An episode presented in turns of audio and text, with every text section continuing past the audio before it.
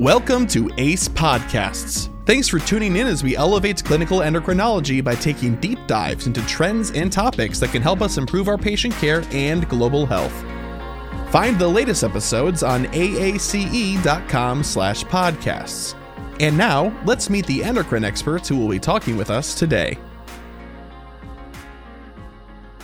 Welcome to a new episode of the ACE podcast. I'm Armand Krikorian, and I'll be your moderator Today, I'm the Vice Chair of Medicine and uh, Residency Program Director at Advocate Christ in Chicago, Illinois. And it's my distinct pleasure to introduce uh, Dr. Sethu Reddy today. Dr. Reddy is the Professor and Chair of Medicine at Central Michigan University and the Vice President of ACE. Dr. Reddy, welcome. Nice being here, Armand. Nice to be here. Thank you. Thank you. And our topic for discussion today is early insulin therapy or early insulinization. So let's start with the basics. How do we define it? What is early insulin therapy? Well, I think it's all beauties in the eye of the beholder. So if the patient feels that they could have held off on insulin therapy for another year or two or longer, and we as a physician are proposing insulin therapy, they would consider it early therapy. For us as physicians and endocrinologists, you know, most of us would say our patients with type 2 diabetes certainly would try one, two, triple oral agent therapy, and then the question of insulin therapy definitely comes into view. If we think about starting insulin therapy when somebody has just been on uh, one oral agent, then that would be certainly considered early by most of our colleagues. So I think it's relative to uh, where either the patient feels they are or where the doctor feels that they're in the natural history, as probably demonstrated by the ACE guidelines and guidelines from ADA and other national organizations. I see. Thank you for that. And since you mentioned guidelines, we know that ACE have uh, an algorithm for initiation of diabetes therapy, and you have extensive experience as a clinical endocrinologist also uh, in treating patients. So, when do you consider early insulinization? Yeah, so that's the magic question. So, many referrals we get from primary care providers and physicians is when do you start insulin therapy? In one study, it was demonstrated that we as physicians get used to seeing high blood sugars from patients. So in diabetes, let's say a blood sugar of 126 or higher is used as a diagnostic criteria for saying somebody has diabetes. But two years later, we will not intensify the therapy unless the sugar is over 180. And then four years go by. Again, we get used to those high blood sugars and we tolerate higher and higher blood sugars. Meanwhile, the bar for diagnosis is back at 126. So, my very short recommendation to physicians and uh, anyone is that if uh, somebody is not achieving the target hemoglobin A1C while on any treatment, then they should consider insulin therapy. In other words, if maximally tolerated acceptable treatment, if they're not achieving target, then that's the usual uh, state. One doesn't say that, oh, let's wait till the A1C gets to 10% before we start insulin therapy. So I think that's one factor. In terms of the target, AACE would recommend that in an otherwise typical type 2 person with type 2 diabetes, probably 6.5% the target. The ADA would say 7%, with the caveat that uh, whatever can be safely achieved. So we definitely do not want to get uh, A1C of 6.5% if the patient is having side effects from the medications or uh, significant episodes of hypoglycemia so whatever the target we try to achieve, it's definitely uh, another clause would be safety factor. So that makes it very simple. So the thing we've learned over the years, I think, since the UK PDS study, was that uh, most people with type 2 diabetes will eventually require insulin. And actually, that was an important eureka moment for me because before that, I used to, you know, give sermons to patients saying, you didn't follow what I said, you ate that extra cheesecake, you didn't exercise. So sugars are going up, so I'm going to have to put you on insulin. So a lot of times our patients saw it as a, as a punishment. But the, what the UKPDS study showed was that the natural history of type 2 diabetes is that even when folks are trying to do the right thing, the sugars continue to rise, you know, every six months or every year, higher and higher. So in one sense, it really is part of the condition itself that the sugars will continue to rise. And we now know that it's because of the continued beta cell failure. And at that point, of course, you need to re- replace the beta cells with insulin therapy. So that has helped uh, tremendously in even counseling patients. So I gave up the holier than thou or angry attitude. I become more understanding. And uh, in fact, I advise every uh, new type 2 patient that I see that eventually they will require insulin. So I give them a, a heads up that uh, eventually, you know, they'll need insulin. Yeah. So when do you start that insulin therapy? If a patient hasn't achieved the target, then you have to go. If if you've exceeded all the other options, basically. Thank you. Thank you for that. And uh, I, I, love the clinical pearl of setting the expectation at diagnosis so that there is no guilt and there is no failure feelings involved. I think that's a great pearl.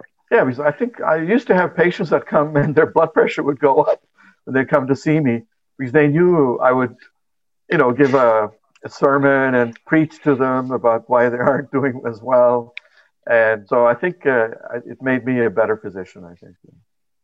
Uh, you're absolutely right. It made us all better physicians. That the natural progression of the disease is, is definitely an unforgiving uh, one. So um, I'm looking at the ACE algorithm mm-hmm. that we have, and you know it has this very nice stepwise increase from monotherapy to dual therapy to triple therapy, and it also has this interesting uh, branching based on the entry A1C. So uh, if we take a hypothetical scenario where someone is presenting with a hemoglobin A1C above nine and symptoms, you would start them on insulin from the get go? Might start. So, entry could be when they actually initially develop diabetes. So, those folks that we call it naive type 2 diabetes. On the other hand, you know, if somebody's been under the care of a family physician or a nurse practitioner for several years with diabetes, and now they're seeing me in the office so four or five years after the, being diagnosed with diabetes, now they come in with A1C of 9.5%. I treat them a little differently, more aggressively than those that have naive, newly diagnosed type 2 diabetes. So as you see, the ACE algorithm actually has two options. So what they're saying is that A1C is high, more than 9.5, and they have symptoms, polydipsia, polyuria, weight loss, etc. Then they go to insulin therapy. And if they don't have symptoms, then consider perhaps instead of the traditional stepwise therapy, one drug, see how it works, and then maybe add two second drug, and so on. ACE would say start with two medications right at the start. And uh, symptoms, I think, is an interesting clue. So this is another clue that I often share with uh, our residents and students. When somebody with type 2 diabetes comes to your office and they're losing weight, but the sugars are not improving. That's a sure sign that beta cells are failing. Their C peptide level is probably also waning, and they probably need insulin therapy. But if they're losing weight and their sugars are improving, well, that's great. That's we actually want that. So, you know, some of our patients sometimes they think they're losing weight and they're really happy, but uh, they come in and their A1C is actually rising. And I tell them, you know, it's unfortunate, but it really means that your pancreas is not uh, is failing, basically. So insulin therapy could be started, but you know, there interestingly, Armand, there have been studies done where in those naive, newly diagnosed people with diabetes, uh, starting dual therapy. So maybe metformin, and maybe another agent could be any of the DPP4 inhibitor, SGLT2 inhibitor, TZD. Uh, starting dual therapy, you probably have about a 50% chance of getting that person to target. This is in somebody with uh, naive, you know, newly diagnosed diabetes. So, you know, if we were to go to Las Vegas and play the slot machines and somebody said uh, you have a 50% chance of getting the jackpot, I would take that risk. And we're not abandoning the patient. So people with newly diagnosed diabetes with an A1C of 9.5%, certainly, and if they're reluctant to start insulin therapy, you could start dual therapy right off the bat, the beginning, and follow their sugars, and maybe they have a 50% chance of getting to target. Thank you, and and I agree. Fifty percent chance is a pretty good uh, odd. I'll take it also. So now on that line, so I'm getting the theme of aggressive therapy, and you mentioned before you talked about clinical inertia and how we as providers sometimes are guilty of clinical inertia. What are other barriers you're seeing to early insulin therapy from the provider's perspective? I think from providers, it's the complexity of the regimens. You know, when I finished my residency training in internal medicine, we had NPH insulin and regular insulin and the vial and syringe. And we had Ultralente, I think, at the time as well. So three choices. Now, of course, we've gone to human insulin equivalents, but then designer insulins with various, uh, you know, artificial mutations to change the how insulin gets crystallized, how insulin is absorbed, and so on. And that has led to a plethora of types of insulin, different half lives, different duration of action. And it is more complicated, I think, for uh, a primary care physician.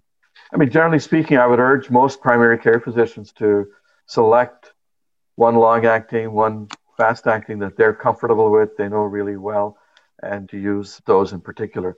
We, as endocrinologists, of course, would probably want experience with all of the different insulins because we want to be able to switch and adapt to how patients respond.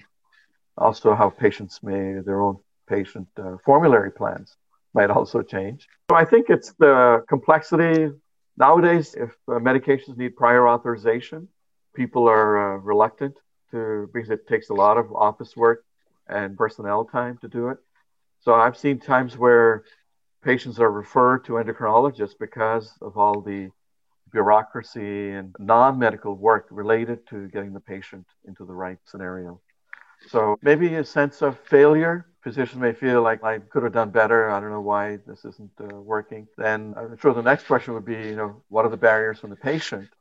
And some people, and some people actually call it insulin resistance, right? But not where the body is resistant mm-hmm. to uh, insulin, and uh, they may have acanthosis nigricans and polycystic ovary syndrome and, and so on but where patients are psychologically resistant to insulin. For them, certainly, is a feeling amongst our patients that they don't have diabetes until they're put on insulin. So as long as they're on oral agents, what they'll tell their you know friends and family is, "Oh, I have a touch of diabetes, and I really don't have real diabetes yet." So uh, the insulin treatment is kind of a finality. And it's interesting, you know, they'll accept our GLP 1 analog injections because when we tell them it's not insulin, they're okay with it. But you say the word insulin, they are afraid that this is the final. You know, many of our older patients have had uh, uncles or parents with diabetes, and what they remember is that, uh, oh yeah, the doctor started insulin when my father went in for uh, kidney dialysis, or they had a foot amputation. That's when they started insulin. So it's a correlation. So what they correlate is insulin start, foot amputation. So when we start insulin, they think something bad is going to happen very soon. Obviously, complexity of the regimen for our patients as well, the usual violent syringe. Thankfully, I think the insulin pen has been a great advance. It's led to more accuracy of the dosing, less confusion, especially also accuracy when in terms of mixing a long acting and uh, fast acting insulins together in the same syringe. With a pen, you don't have to do that. And in Europe, interestingly, you know, pen utilization is probably 80% type 2 diabetes. Whereas in the US, it's been probably around 25, 30%. It's climbing year every year, but it's not the same as in Europe.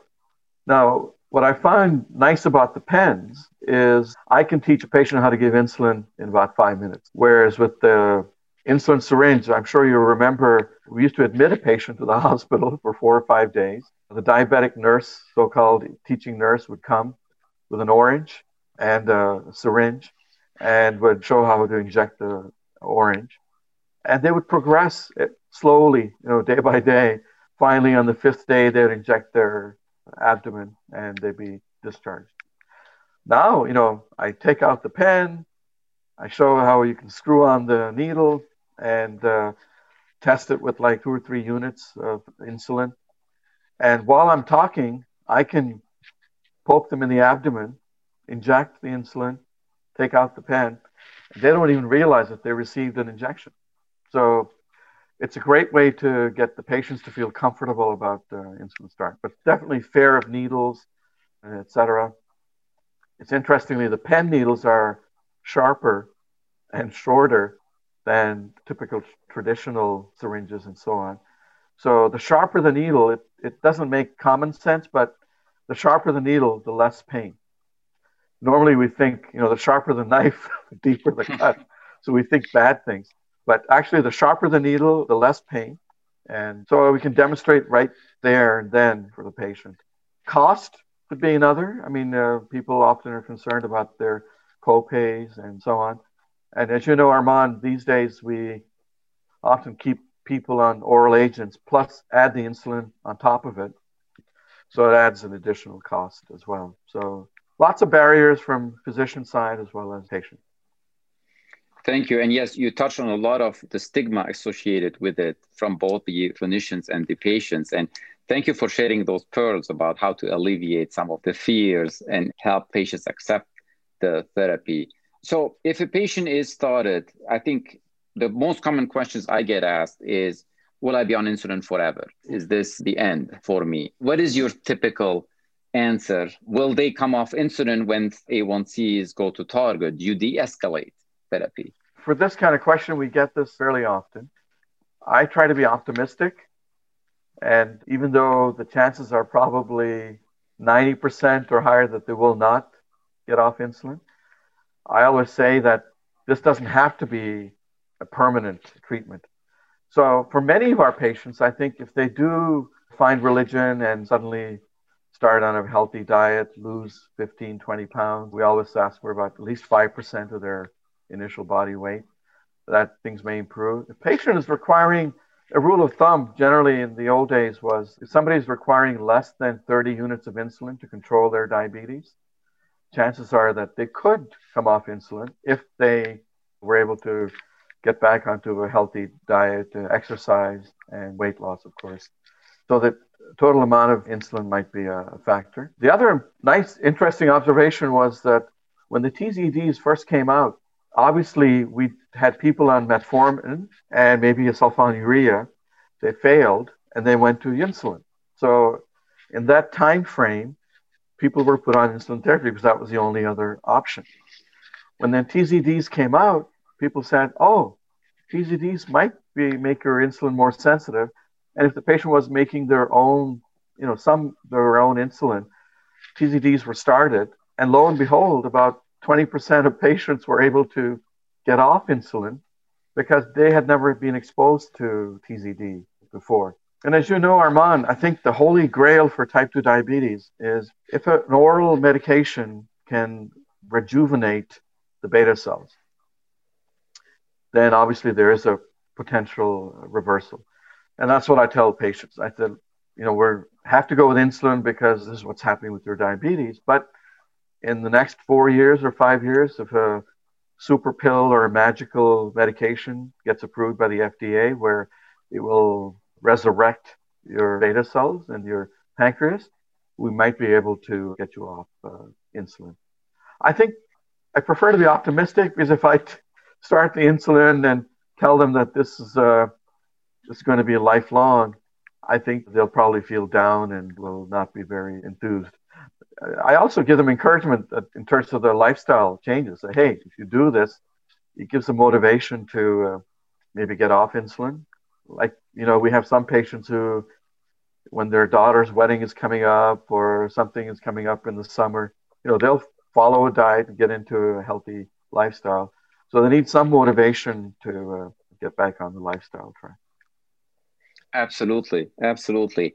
Now, one of the stigma uh, that is often the elephant in the room is hypoglycemia. Insulin is a high risk medication, and both clinicians like us and patients are, are afraid of hypoglycemia and its potential complications. What is your advice or what is your take on that? My advice is, of course, to very carefully uh, educate the patients about uh, low blood sugars.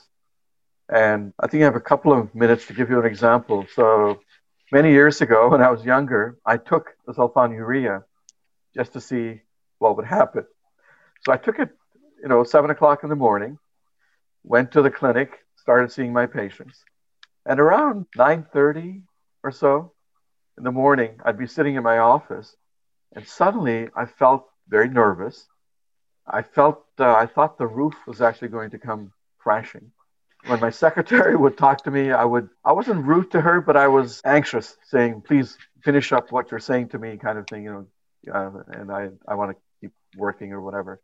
And so 10, 15 minutes went by. Then I realized, oh, this is hypoglycemia because my hands were a little trembling as I was typing on the keyboard. So I went out to the clinic, you know, got the grape juice and drank, and I felt fine. But it struck me that we as endocrinologists often make light of low blood sugars. We tell the patients, oh, you get a little sweating, a little hungry, a little shaky. If you do, then you know, have a little uh, half a glass of orange juice with a sugar or half a glass of milk, uh, a little sugar, and you'll be fine. And our patients are not medical doctors, not medically qualified. They don't know all the biology behind hypoglycemia. And I can imagine our patients actually panicking when they get that uh, low blood sugars. So definitely, I agree. Hypoglycemia is a major barrier. And if we don't give them a heads up what could happen, and take precautions, it makes it very difficult, actually. Hypoglycemia is another barrier to getting to good control because now they come in, the low blood sugar, they're eating more or they're taking less insulin. I look at their A1C, it's high in the clinic. Then I say, well, you know, we're going to have to go up on your insulin. And they take the prescription, or we, you know, e-scribe the prescription to the pharmacy. And I almost guarantee you, when they go home, they're not going to take more, more insulin. So I think hypoglycemia, we make light of it, but uh, very important to uh, educate our patients about hypoglycemia. And interestingly, when we start insulin, I don't know whether you're going to ask this or not, but uh, often we start with basal or bedtime basal insulin and not the fast acting for meals. So the good news is when you do start bedtime, I think the risk of hypoglycemia is relatively lower and then they may get it when they're waking up in the morning. And for some reason, I think they feel a little more safe actually, as opposed to taking insulin during the day when they're at work or they're driving a car or whatever. So that's my observation. Thanks for sharing that. And uh, that's a perfect segue for the next question. Is your favorite approach starting patients on basal insulin first, plus oral hypoglycemics, and then transitioning to a full basal bolus regimen? I think ideally, if we can, and the two reasons. One is that it's logical, and the second reason is that I like doing most things in a uniform way. So I tell almost all my patients the same. I answer the questions the similar way, similar advice, because I don't want to be woken up in the middle of the night and trying to remember, oh, what answer did I give that patient, and what answer did I give this patient, and then same thing in terms of the approach. So the logic for me is that uh, okay, Mrs. Smith, uh, you know your sugars are high throughout the day, and uh, let's try and attack the morning sugar. And there's been studies that have shown that we can bring down your morning sugar when you start the day and you do all the right things with your diet and exercise. We might be able to control the sugars better the rest of the day. So let's just focus on getting your morning sugar to a good range. So let's start with a small dose of this basal insulin at bedtime. Check your morning sugar. And, you know, every four or five days, you can raise your insulin dosage at bedtime until the morning sugar gets to about 120 or so. And then we'll see how your sugars are doing after breakfast, lunchtime, before dinner, etc. And then uh, we'll see whether that morning sugar, which is good now, whether it can keep you, the basal insulin can keep you steady throughout the day. If your morning sugar is great, but your sugar at lunchtime is higher, and maybe by dinner it's going up to 200 again, then what it's telling me is that maybe the basal insulin is working, but it's not working long enough. So I can logically explain to the patient that, hey, we need more help. And uh, it might be uh, maybe a second dose of basal in the morning, like a, a booster shot. Or it may be, in fact, thinking about prandial insulin for, uh, you know, mealtime coverage. Typically, I think when we get to prandial insulin, we probably start backing off on insulin secretagogue type of oral agents, sulfonylureas or uh, DPP4 inhibitors. We probably keep metformin on board, uh, again, because it's generic and cheap and may still be helping uh, overall control. Uh, obviously, the SGLT2 inhibitors are a new player in that uh, role as well. So I like the basal bolus uh, regimen. I have very few patients on premixed insulin currently, but premixed insulin may be an option for stable people with type 2 diabetes, where the sugars are you know stable, their eating habits are relatively stable, etc. But I also think cost comes into as a factor, unfortunately. So you know a lot of the basal bolus insulins are the newer designer insulins, and they tend to have higher copays, etc. Whereas the NPH and regular insulins are available, you know, generically for I believe for sometimes twenty four dollars a uh, ten thousand units uh, vial. Absolutely, and there are so many factors that go into play to individualize the regimen for our patients. And as you mentioned, this approach is actually has quite a bit of evidence behind it. And if my recollection is correct, the control of the morning blood glucose or the fasting glucose has a significant impact on the uh, hemoglobin A1C. So the A1C, if you target the fasting blood sugar, you can get the A1C from 10%, 12% uh, down to about 8.5%, maybe a little bit lower. But to go from an A1C of 8.5% to get to 7%, it takes a lot of work. You probably will need prandial insulin.